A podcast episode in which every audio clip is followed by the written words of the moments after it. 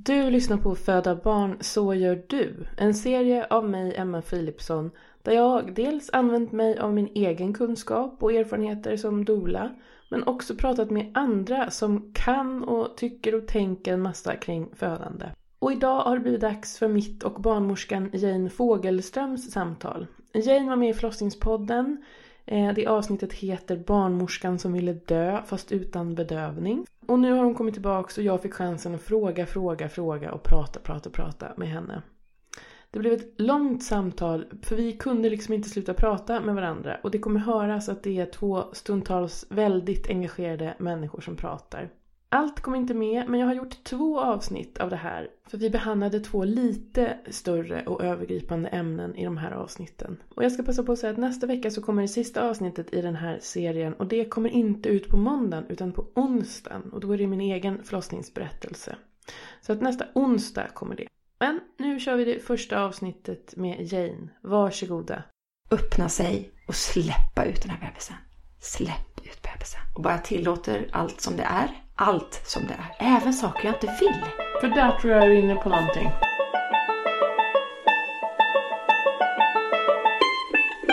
Mamma?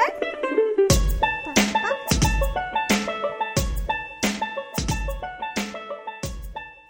Hur är dagsformen? Jättebra. Ja, du ser faktiskt. Du ser ut som någon som kan säga det och på riktigt mena det. Du ser, jag tänkte säga det när jag såg det, att du, du är så snygg i håret. Du ser pigg och fräsch och så levande ut. Det är precis vad jag känner mig. Ja, och det kanske säger en del om mig också. för Jag känner inte så, det känns som att du lever liksom på fingertoppen av handen, längst ut i livet. Åh, det var vackert. Ja. Fingertoppen av handen. Jag vet inte om det är som sagt jag läste det någonstans. Mm. För du har varit i förlossningspodden förut. Ja. Och det avsnittet var så himla omtyckt. Och då har jag gått och grunnat på hur och när och varför jag ska kunna liksom locka tillbaka dig. Och nu tyckte jag att jag hade så himla bra, bra anledning. För du, jobb, du är utbildad barnmorska. Mm. Och vad jobbar du med nu? Ja, nu eh, jobbar ju inte jag kliniskt som barnmorska längre. Inte ens med hemfödslar. Ibland måste man koncentrera sig på det, man, det nya man ska lära sig. Liksom. Eh, men jag utbildar eh, mot förlossningspersonal och mödravårdspersonal, barnmorskor. Och sen har jag egen klinik där jag träffar människor som, som behöver eh, hjälp. Eh, och det är det som jag gör mest. Vad behöver man för, vad behöver man för hjälp när man träffar dig och vad erbjuder du?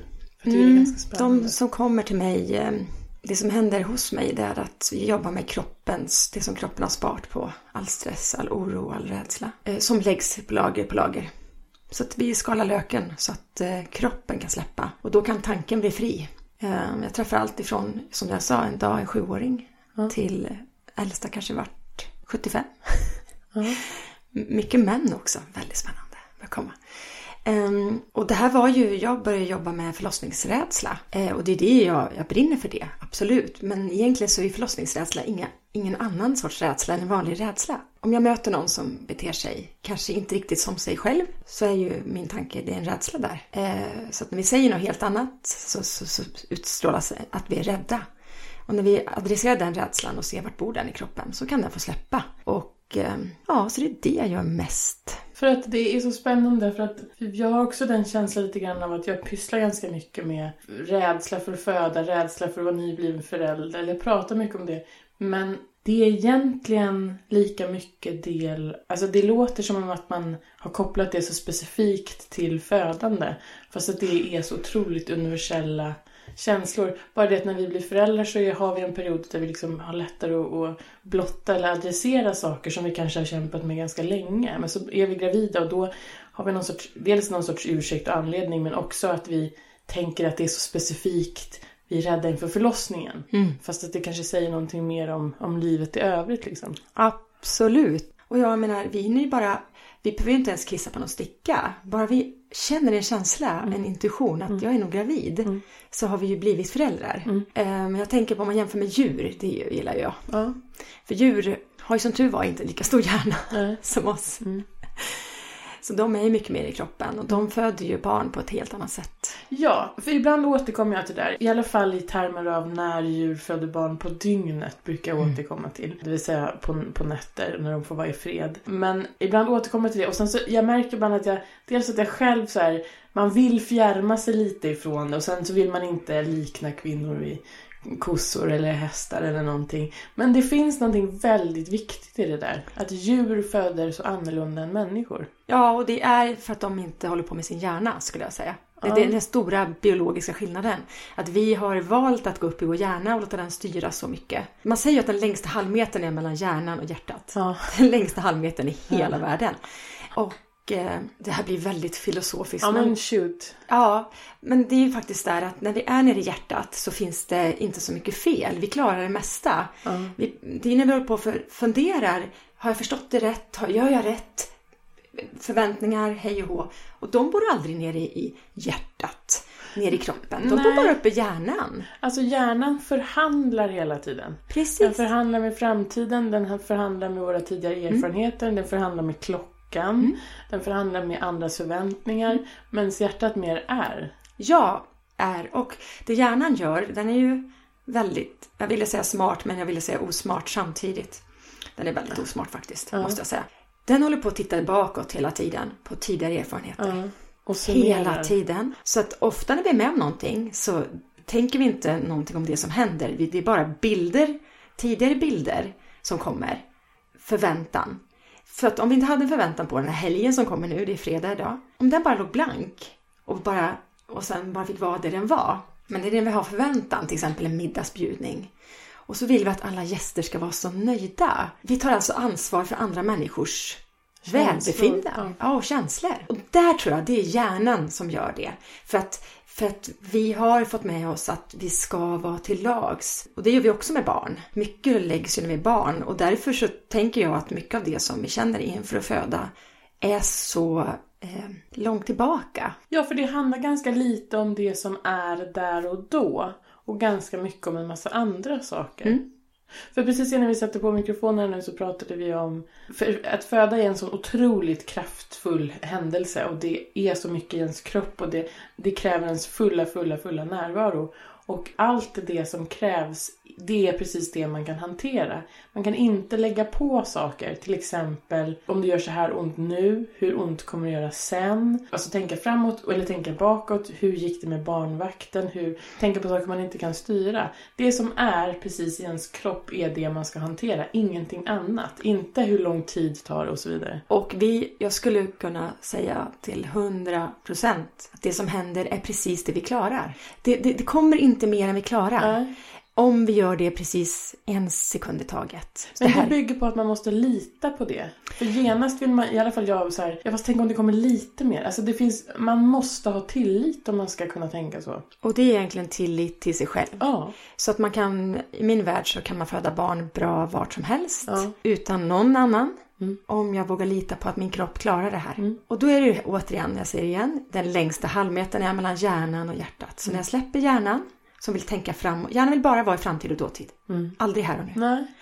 Så när jag stänger ner den och bara, jag kan väl bara ta ögonen. Istället för att titta uppåt, framåt, så tittar jag neråt. Och där har vi det här med djur och jag tänker att jag brukar dra den här historien om eh, kvinnor som ligger i koma, föder barn allra bäst.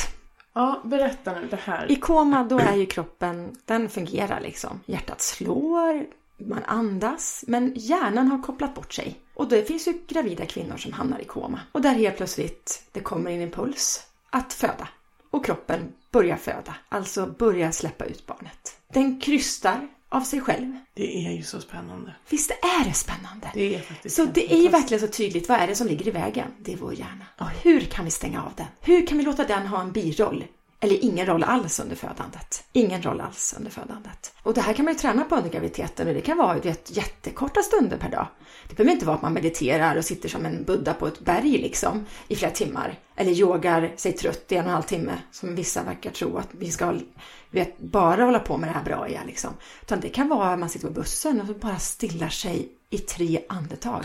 Det, det låter så så här, men vi andas ju hela tiden, kroppen gör det av sig själv. Men om jag fokuserar på och bara tänker på vad kroppen gör, så släpper jag hjärnan och går ner i kroppen. Ja, det låter en massa saker för vi får en massa, vårt huvud återigen gör en massa kopplingar och värderar och bestämmer. Men om man bara lyssnar på de meningarna och inte låter de tankarna gå förbi huvudet och värdera. Vänta, vilka är det som brukar prata så här? Vänta, men det där låter flummigt. Alltså, så plötsligt så kommer det in en massa värderingar när vi har pratat om ett helt, vi har bara pratat om andning, ingenting annat. Man behöver inte ta det förbi hjärnan och fundera på vad man tycker om det. Precis. För jag, men för jag tänkte på det angående, angående hjärnan och eh, smärta och kontrollförlust som många pratar om. Och jag vill inte, jag har största respekt för det.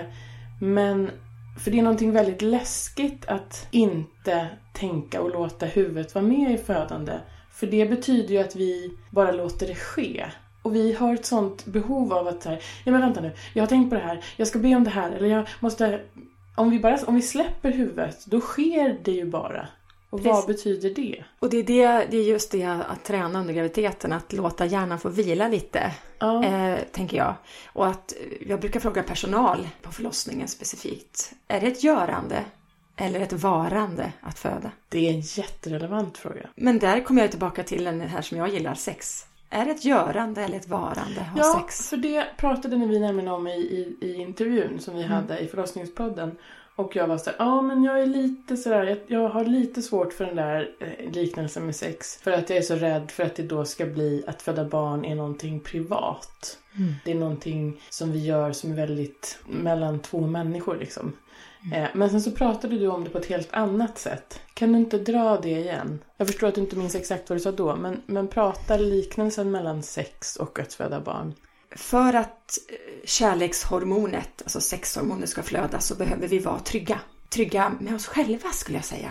Jag tänker att som en snigel som glider omkring med sitt hus på sig. Så, så, så är jag bara trygg i mig själv så spelar det inte så stor roll vad andra runt omkring mig gör, säger, tänker. Och det är väl bra sex när man är trygg i sig själv.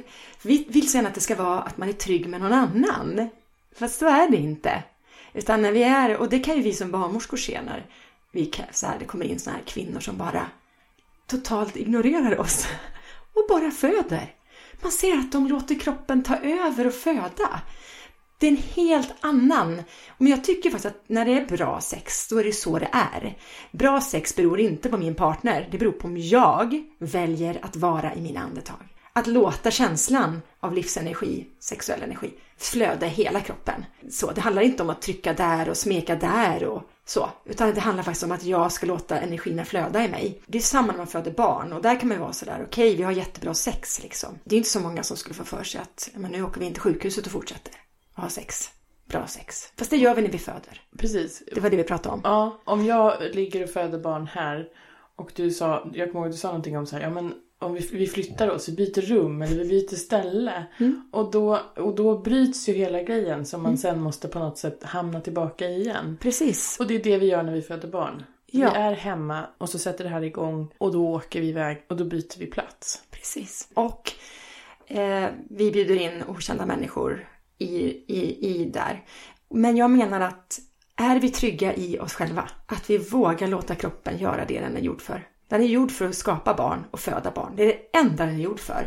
Jag, jag blir så trött på att vi tror att vi ska göra massa annat, fast det är egentligen det den är skapt för att göra, verkligen. Eh, och det har vi så dålig tillit till, att vår kropp kan fixa. För vi tror ju att allt annat måste jag fixa själv. Ehm, nu är vi nere på hardcore, skulle jag säga, ehm, hantering av att klara av saker. För att vi, vi får det vi klarar och vi klarar det vi får. Hur kan man vara så säker på det? För att, vad har du inte klarat hittills? Vad har du inte klarat? Oro handlar aldrig om det som händer här och nu. Just här och nu, känner du oro då? Nej. Nej. Och sen- allt jag känner oro för är alltid saker som ligger en viss tid framåt. Inte ens, jag känner sällan oro för saker som händer tio minuter framåt heller. Det är ofta saker längre fram. Vissa saker måste man planera, visst. Men det är mycket, mycket mindre än vad vi tror. Vi tror att vi måste tänka på något för att det ska hända. Men det är ju också någon sorts brist på självtillit. Att man tänker att om jag inte oroar mig för det här. För planering och oro måste ju inte vara samma sak. Man kan planera saker utan att oroa sig för dem. Och att jag tänker att jag måste älta saker eller måste nämna det eller bara Åh, vi måste göra det. Men vi måste fixa altanen. Vi måste fixa altanen i sommar. Vi måste fixa altanen. Det är ju för att jag tänker att jag är orolig att jag inte ska orka, klara, fixa, palla, vad det nu månde vara. Men det är någon sorts brist på tillit att om jag säger det och vi planerar för det så kommer det ske. Det är ju min egen osäkerhet som tänker att om jag tjatar om det här, om jag går och oroar mig tillräckligt mycket så kommer det hända. Vilket är ett tråkigt sätt att leva livet, att oroa fram en ny altan eller en förlossning eller vad det nu är liksom. Mm, det var väldigt bra sagt. Och vi sa det sist också att vart kom idén att någon annan är bättre på föda barn än jag? Just det här barnet ska bara födas av mig. Och det ska vara som det ska vara. Och att förstå att rädslor är aldrig sanning. Rädsla och oro är inte intuition. Intuition är något helt annat. Så ju längre bort vi är från kroppen och ju mer vi är hjärnan, ju mindre har vi tillit till att kroppen och jag kan. För kroppen och jag är samma sak. Så vi försöker hålla upp i huvudet. Att jag och hjärnan är samma sak. Viktigast liksom. För vem är jag om jag inte är mina minnen och, mina, och min oro för framtiden liksom? Precis. Alltså Vem jag bara är- vara här och nu. Det är någonting läskigt i det också. Det är ju det. Och om det är essensen av att föda. Ja. Att om man klarar av att vara här och nu, här och nu, utan några benämningar. Till exempel jag är. Och så, så ska man ha, eh, ungefär som när du frågar vad jag gör eller vad jag, vad, jag, vad, vad jag är, så har jag knappt några ord idag. Jag behöver inte beskriva mig, för att jag är mycket mer än så. Sjukt flummigt. Nej, ja, men jag, jag, fast jag först, nu när vi har pratat om det så länge, så, nu när man har liksom kommit ner i de här tankegångarna, då är det inte så flummigt. Nej, Det är ganska oflummigt. ja, i alla fall tycker vi det nu. Ja, Så. ja, och det är bara oss vi kan utgå ifrån nu. Ja, precis. Eh, men vi, vi, vi pratade förut om smärta Mm. och smärthantering. Och du sa så här, men det är essensen i smärthantering. Kan, kan vi prata om smärta, detta stora som, som vi är så rädda för? Mm. Jag tänker att hur mycket har vi ärvt eh, rädslor? Eh, hur mycket... Vi ponerar, vi bara tänker. Tänk om vi levde i en värld där vi inte pratade om, om födande i termer av smärta. Alls. Utan att vi pratade om det som... Eh, ja, nu kanske inte sex det kan vi göra, men vi kan ju ta något annat där vi faktiskt genomför någonting, men där vi aldrig tänker smärta. Utan det är eh, helt andra sensationer. Att det där som kommer i vår kropp som ska hjälpa barnet ut. Vi har ju gamla bilder av att det ska, eh, det ska vara kämpigt. Det ska vara smärtsamt. Eh, mycket ska vara smärtsamt i våra liv, skulle jag säga. Och mycket ska vara kämpigt. Kan det vara lätt liksom? Nej. Det är gamla sättet att tänka. Att vi måste kämpa liksom. Ja, men du är egen företagare. Du måste jobba dygnet runt. Nej, liksom. Um, och det är samma med barn. Vi ska kämpa ut våra barn. Det ska vara ett kämpande. Det här är någonting vi har fått pålagt samhället, tidigare generationer. Om vi skulle vända på den steken och tänka att det här barnet kom in hur lätt som helst. Oftast om vi inte har lite assistans. Så är det väldigt lätt att få in det här barnet. Varför? Rent Fysiskt är det ganska lätt oavsett nästan. Ja, så varför har vi bestämt att det ska vara så svårt att få ut dem? Varför skulle det vara svårare egentligen? Och då går vi in direkt och bara ser ett stort barn framför oss som ska ut genom de här bilderna vi har av vår kropp. Att bara terminologin, vi pratar om det här med att tänka smärta, verkar, som en verk, liksom det verkar. Eh, Om man byter ut det mot eh, andra sensationsord Helst inga ord alls skulle jag säga, men, men att bara känna det som är, kraften. Det är som att man ser framför sig att man ska tvinga upp den här livmodern. Den är så hård och sluten. Och det är så att om jag är hård och sluten, om jag är rädd och sluten och rädd för att känna det livet, ja, då lär det vara lite likadant där nere. Därför så är det så att när man slappnar av, går ner i sitt hjärta och bara tillåter allt som det är, allt som det är, även saker jag inte vill, för där tror jag är inne på någonting. Vi tror att om vi backar in i den här förlossningen, och vi liksom, nej, åh, åh", då så kommer vi att kunna välja vad som väller över oss. Mm. Men den här tanken att man ska vara här och nu, då kommer allting bara komma och vi får inte välja. Men vi väljer ändå inte. Nej, vi väljer inte. Vi väljer inte när vi är kissnödiga. Vi, väljer inte när vi är bajsnödiga. Nej. Vi väljer inte när vi är hungriga. Vi väljer, alltså precis som bebisar. De bara är det. Ja. Det är exakt likadant med födandet. Vi känner den här fysiska kärleken som smärta och tänker att jag är rädd, jag är orolig. Vi fattar inte att det faktiskt kan faktiskt vara så att kärlek till det här barnet som ligger i magen och så tolkar man det som en rädsla eller oro eller Förstår du vad jag menar? Mm, att det blir som att det är en, en sensation. Fast jag har inga ord på den. För den kommer inifrån och bara öppnar upp mig. Jag har inget val. Och då, då blir jag rädd och vill sluta mig. För jag tror precis det där nyckelordet är, jag har inget val. Det kommer när det kommer, vi kan inte planera. Bara en sån sak tycker många, jag själv inkluderad, tyckte det var jättejobbigt. Att det skulle sätta igång utan att jag hade bestämt eller var, hade godkänt eller var redo. För det skrämde mig jättemycket. Det kan sätta igång när som helst. eh, Utan att fråga mig. Precis. Och där lever ju vi i en illusion. Vi tror ju, tror, ja, mycket, att vi väljer så mycket. Och att vi gör det så jättegenomtänkt. Och vi är väldigt smarta och vi, vi väljer rätt och så. Om vi förstår suveräniteten i vår kropp. Oavsett om den är kort, tjock, lång, smal, ful, snygg. Vilket, alltså, det finns ju egentligen inte. Så, så är det så här att den här kroppen ska föda det här barnet. Precis som den blev gravid med det här barnet. Det är likadant. Så att om jag vågar öppna mitt hjärta mot den här kärleken som strömmar emot mig när jag redan är gravid och inte försöker forma den eller kapsla in den utan jag vågar känna den, ta emot den och öppna mig för den så är det samma sak med mig födda barn. Jag öppnar mig, jag släpper ut det här barnet. Tänk det! Vad händer om jag tänker nu sluter vi alla celler i hela kroppen? Och nu öppnar vi alla celler i hela kroppen. Och vad är det? Men vi tror inte att vi är värda det. För där, där tror jag nämligen att du kommer in på någonting viktigt också. Jag tror att det är bristen på självtillit och bristen på kamratskap, om jag ska använda ett väldigt omodernt ord. Eh, att vi är så himla dåliga kompisar med oss själva.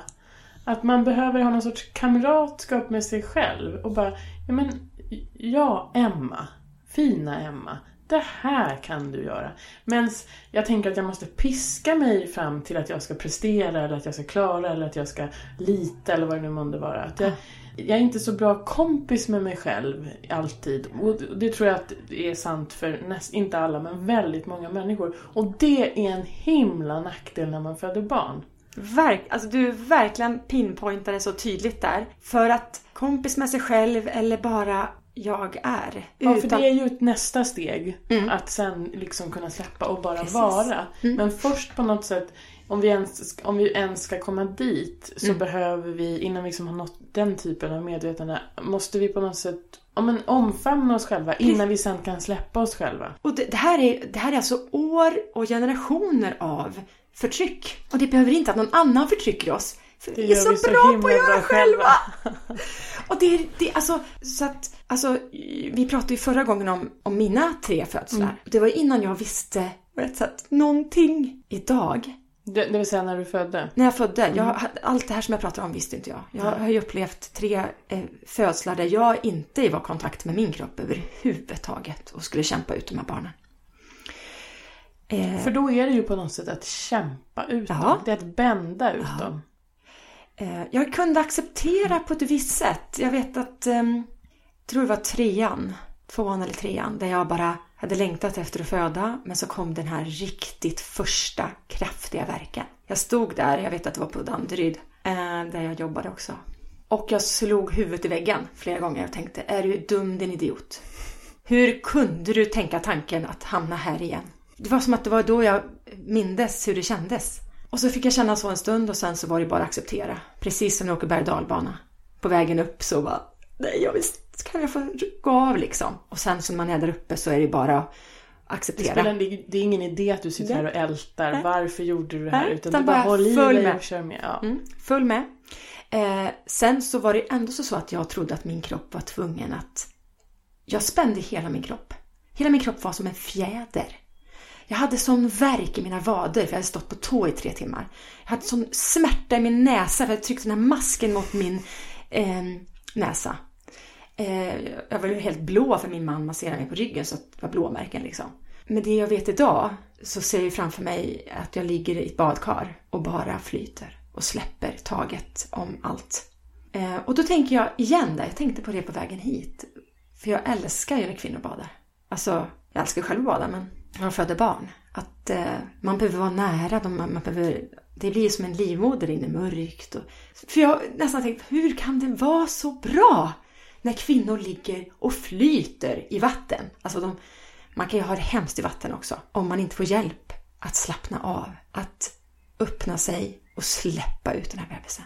Släpp ut bebisen. Bara tillåt den att få släppas ut. Att se att allting bara... Det kommer bli min nya, när jag dolar så tänker jag att det är ett så himla bra uttryck. Släpp ut bebisen.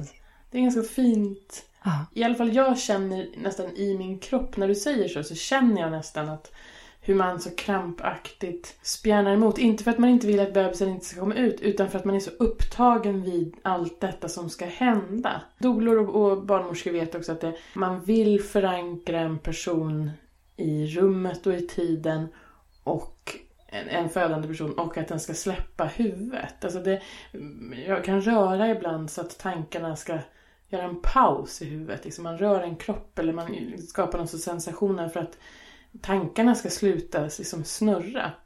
Eh, och då bara den där tanken, så att man på något sätt är det som att man bara Åh nu ska det här hända och så ska det här hända och så ska det, och så, och så bara, bara man tänker det här så spänner man sig nästan och då bara släpp ut bebisen. Det är så fint. Jag, eh, jag samarbetade med eh, mina vänner som är dolor. Och eh, det här kanske är två somrar sedan. Kanske. Då var alla borta, så det var jag som skulle vara dola. Jag var på landet och så får jag ett telefonsamtal av någon helt förvirrad man. Och jag fattar ingenting. Är, är ni på... Och han bara, jag ringer upp igen. Vet hur det kan vara. Jag sitter på, vet, klockan sex på morgonen på landet och jag vet att de ska föda på BB Sofia. Och jag, jag vet inte, ska jag åka? Vad menar han? Han säger bara något konstigt på engelska och så säger han, slänger på luren. Så att till sist så får jag att kom liksom. Så jag kör lite för fort. Helt tomt på vägarna. Du, du körde jättefort. Ja, det är ungefär som så här, Ekerö liksom så. Kommer fram till BB Sofia. Springer in och säger jag ska vara med på en födsel, eller dola. Kommer in och ser henne sitta med maken bakom. Jag har aldrig träffat det här paret. Jag är verkligen stand in, stand in, stand in. Hon sitter och håller i det här repet. Så jag känner så här. Och för de som inte vet vad det är för rep, förklara. Ja, det är ett sånt här rep som hänger ner från taket med så här knutar på som man kan stå och dra i eller hänga på eller så. Hon håller i det och jag tänker att och de här personalen, jag känner mycket personal eftersom jag själv är barnmorska, men just de här två kände jag inte. Så sätter jag mig bredvid henne och ser ju att vi är verkligen på slutet. Och så jag gör ingenting, jag tittar en verk och jag ser hur hon håller det här repet och istället för att krysta så skriker hon, håller inne barnet. Och så lutar jag mig mot henne och säger om du bara ska släppa ut barnet. Bara släpp ut barnet. Släpp ut barnet nu. Och nästa verk så bara glider den. Hon, en Jag blir helt annan. Helt, eh, jag blir helt gåshudig av det där. Men det är kanske så för att man har så många minnen av liksom, födande. Men det är, någonting, det är någonting som är så himla... Det kommer bli mitt nya favorituttryck, släpp ut barnet. Ja, det är mitt favorituttryck. För att det är någonting som är så... Jag tror att det är, liv, det, det är någon sorts universell sanning kring livet också. Släpp ut eller bara låt det hända. Släpp taget. Släpp taget. Du kan inte Öppna tänka dig. och fundera och planera.